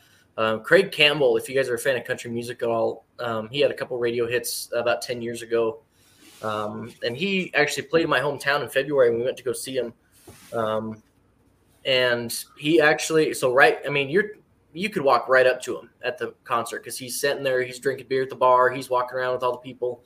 Um, and I actually was taking a leak and washing my hands, and Craig Campbell walks in, he's peeing behind me, and I'm half drunk, and I'm singing the song on the on the uh, that's playing over the intercom, and he turns around mid pee and like looks at me and goes, "Wow, dude, you're good." I was like, "Ah, cool, thanks," you know. And halfway through the concert, he goes, "I want y'all to sing this song," and he points at me and he goes, "I know you can sing it because I heard you in the pisser." And I was like, "Hell yeah!" So I got a really good picture of me and Craig Campbell cutting it up. Um, That's fucking at great. Local bar here, so that was pretty cool. Yeah, so I mean, So- the, I love the I I like the smaller the the bar shows way better than I like any arena thing like that. Um, just because of the intimacy, you can. I mean, I could see the zit on his forehead right now, kind of thing. You know. Yeah. Yeah, you guys gotta you gotta go get yourself out there with live music and stuff. It's no different than um, you know, experience and stuff like we we talked about with dirt racing earlier this year uh, for the first time with Jared and stuff. Like, I mean, live events, no matter what it is, you usually uh, tend to enjoy them. I mean, I don't mind going to to see you know musicals and stuff either, but uh, well, we'll gloss over that and get into Jared. Um, what do you got for us for Oh, let's- open topic? Let's just talk about uh, some work that I'm doing right now. I know my junior high football season's over in two weeks, so that's one job that I can, you know, clear off my schedule. So for those who are listening here, the some of the work I'll just go through a daily work week schedule with you guys. So I'll wake up we'll start with Monday. We'll go Monday, Wednesdays, and Fridays. This is my schedule. Monday, I'll wake up. I go substitute teach from seven to three. I have junior high football practice from three to five, and now it's getting dark around seven. So about five to seven, I'll mow some yards that I haven't gotten done. And Tuesdays and Thursdays, I don't have school, so I am mowing yards from probably about eight to three before coaching. Go coach three to five, and then go mow some more after that. But the good thing is with this how the season is, the leaves are starting to fall, so I'm not going to be doing as much mowing. It's going to start to be more leaf cleanups. I don't know what you guys do. You got what's what's your weather's like up in Wyoming, Colton? Our like our weather now or our hmm. seasons? Because yeah, what, what's your se- what's your seasons like? I don't know what the seasons are in other states. I, am just so used to sp- like cliche springs, hot summers, fall, winter. Yeah, so I live in one of the geographically most random places for weather. Um, between like here in South Dakota, our weather is crazy. So like last year, the day after Labor Day, it snowed four inches, and it snowed all the way up until my birthday in May. Um, and that's, I mean, that's pretty normal. We just got our first snow here a couple months ago. Um, the thing about here isn't necessarily like we don't really get fall. We might get like a second summer. Mm-hmm. Um, mm-hmm.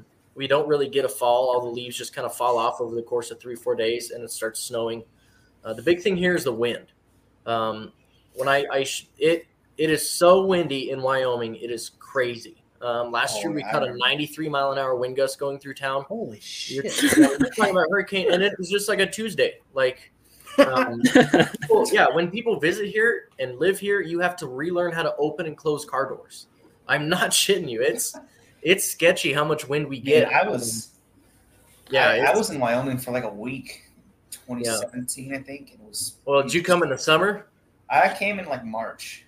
Okay, yeah. So March is we have wind season, and it's like basically it January to mid March. Yeah, that's interesting. Um, it's just weird. I always say that it's so windy here because Colorado sucks and Nebraska blows. Um, kind of those two. That's like good. I also say that you could tell a local from a tourist because a tourist will chase his hat and a local just waits for the next one to blow in. um, yeah, I mean it's if you guys ever come visit, I would suggest. Like, I would suggest come to parks. Yeah, yeah, there's nothing. Yeah. I have been to, I've been to the Devil's Tower. I've been to like. Yeah, it's just a big rock. Yeah. yeah. Um, I would suggest coming in the summer for Frontier Days, or come in February and get you a, a hard screaming wind winter. Be kind of interesting. I'd be I guarantee we need, you guys won't bitch about 40 degrees after you stay here for a week. I got an idea. Yeah, we so. need some like ice kart racing, like ice racing. It's too windy to do that. You can't just put make, the, oh, you know make the spoilers bigger. Just put a sail on the back. Make the spoilers yeah, don't bigger. Don't even have a motor. Just have a sail drag race for yeah. like a mile and a half. Bigger spoilers. Uh, the the I eighty pass between Cheyenne and Laramie, uh, just west of town here, is one of, if not the most closed stretch of interstate in the entire country because of the snow and wind. The trucks so, probably get blown over. So uh, wait, I eighty. Everything that you're saying makes me not want to go over there. Wait, so you live like right near uh, Interstate 80? It's, I mean, I could throw a rock at it from my house. Oh, that's sick. I, I live like five minutes from Interstate 80, so I know how to get to your place. 80, right down. yep. yeah. yep. But yeah, where, I mean, where is like where is your town in Pennsylvania? Uh, do you know where State College, Penn State's at? Yeah. It's um, where what is that town called? I'm, I'm not familiar because like I know my dad is from Scranton. Okay, Scranton's more north, yeah, east of me. It's I'm more of like if you look on where Penn State is on your maps, I'm about 45 minutes northwest of it. So it's not. It's Scranton is where my dad's friend Danny lives right now. Scranton's where Dunder Miff, Dunder Mifflin's in Scranton. PA. Yeah, my dad. I, he's like, oh yeah, they filmed here when I was like in college. Dunder Mifflin Paper Company resides in Scranton. So, so Nathan, I think we all know the answer, but what are your seasons like in Florida? We don't have seasons. Like my long, my best way to describe it would be, um, uh, we're we're getting into the nicer part now, like where it's you know it's not oppressive most times. There was a year where it was like 85 on Christmas. Um, we're not going to talk about that year. Um, it, I don't. I'm not a huge fan of it. It's the humidity is what kills you more than the heat, I think. And it's like, I would say, let's just go month by month, right? From January to April, you're probably thinking like doesn't really get into the 30s unless you're lucky. Like it's maybe like 40s, 50s at the coldest. Sometimes your 30s, um, like 60s and 70s for most winter days. We, we that's our winter. Um, then once you get to like March or April, then it starts to warm up, get humid. We don't have a spring. Like it just goes to like like the most mild. Like our winters are like a fall for everyone else, and then summer months like I would say April to like October. That's like the hottest balls months. The hottest balls months. There's Like, no like there's no let up. So, then- so what is your heat November. index usually? Like what do you mean You like know, humidity percent? No, like heat index. Like how hot does it feel? It usually feels like it's like if it's 80 degrees, it usually feels like 85. If it's 90, Okay. it's like 100. Like it's hum- it's just humid. It's like every deep south area. Yeah. So being up here in Alabama, I can say without a doubt that I'm in the harshest weather zone uh, out of out, of you guys because for some reason we don't get precipitation in the winter um, when it's really cold. We have like three weeks where it's like, ah, we're going to be close to or below zero, and if it rains, you're going to freeze and you won't have electricity because we don't we don't get snow, we get ice. And then during the summer, we have about four weeks where our heat index is black and we're over 110 degrees for a month.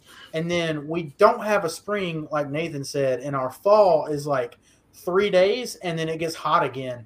And then it's fall until those Like, three weeks in winter when it's like close to freezing like and then like right late back to- to summer. like late November to January, like those are like the nicest months weather-wise for me because they're like they're not super cold. Like I can actually walk outside. Like summer months, you are you're gonna sweat. yeah, if- It will be it'll be 85 during the day and 35 at night during the winter. It For here, it's like sometimes in the summer, it's like the feels like is the heat index is like 86 degrees at night. And I'm like, if you've never been hit in the face with blowing gravel while it's sunny as fuck outside and negative 10, I don't want to hear it. Look, man, you literally- can layer up for cold, but you can't. You can can't take layer up for all your clothes wind. in the summer. You're on the But, ground. in the summer- Dude, okay, so windburn is no fucking joke. I would Yeah. rather have a fucking blistering sunburn than my face be chapped by wind. Fuck that shit. Yep. We can, if you come to Cheyenne in February, there's a really good chance I can get you a trampoline because they just blow out of people's yards. Oh. Oh, that's cool. These jokes are Well, just they're too The much. best for thing me. for me is like I'll take a video of it next time it happens. Like I'm more of a cold guy than a heat guy because like you can layer up to get the cold, get rid of the cold, but like You can when take it's your hot outside, off. just like you- there's nothing you can do to get rid of heat. Like there's nothing you can do. You're just stuck. Yeah, dude. Just Like- don't go outside. Like I remember Yeah.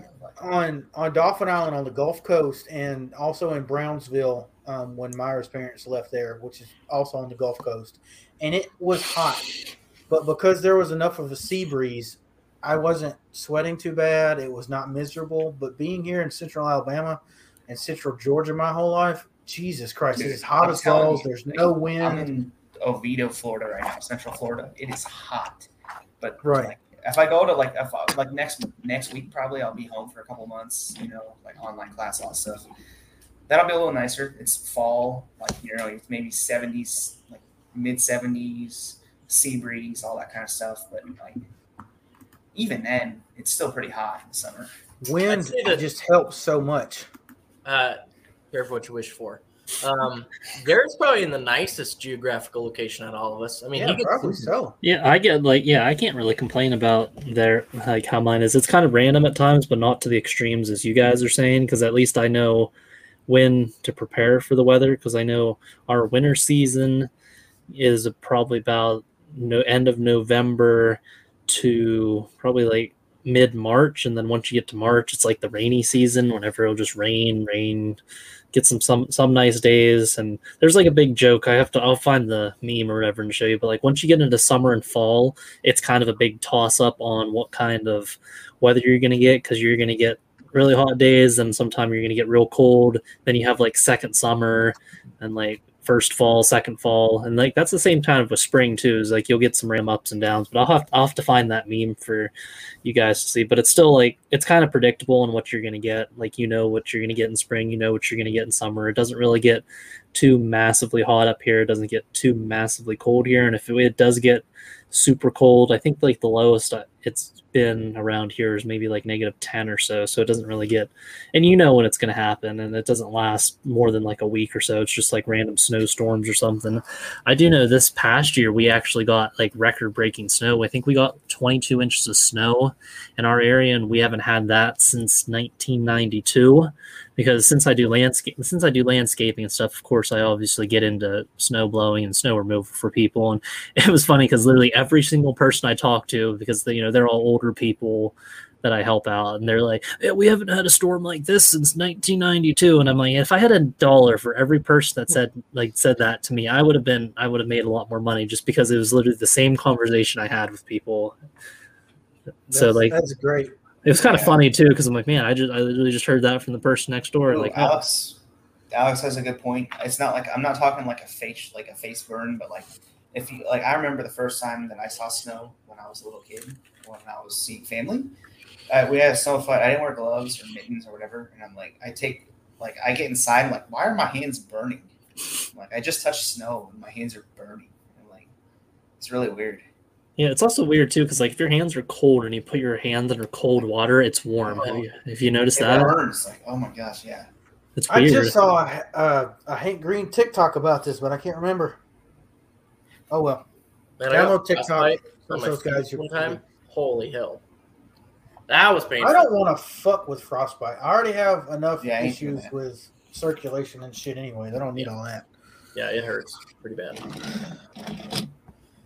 Oh, All right. Well, that was a great wide open uh, fan fuel. Um, we talked about stuff not dealing with racing. We really want some uh, input from fans next time. We'll let you guys know a little bit more ahead of time uh, before we do the next one. It'll probably be during the off season, probably sometime during, during uh, later part of November or December.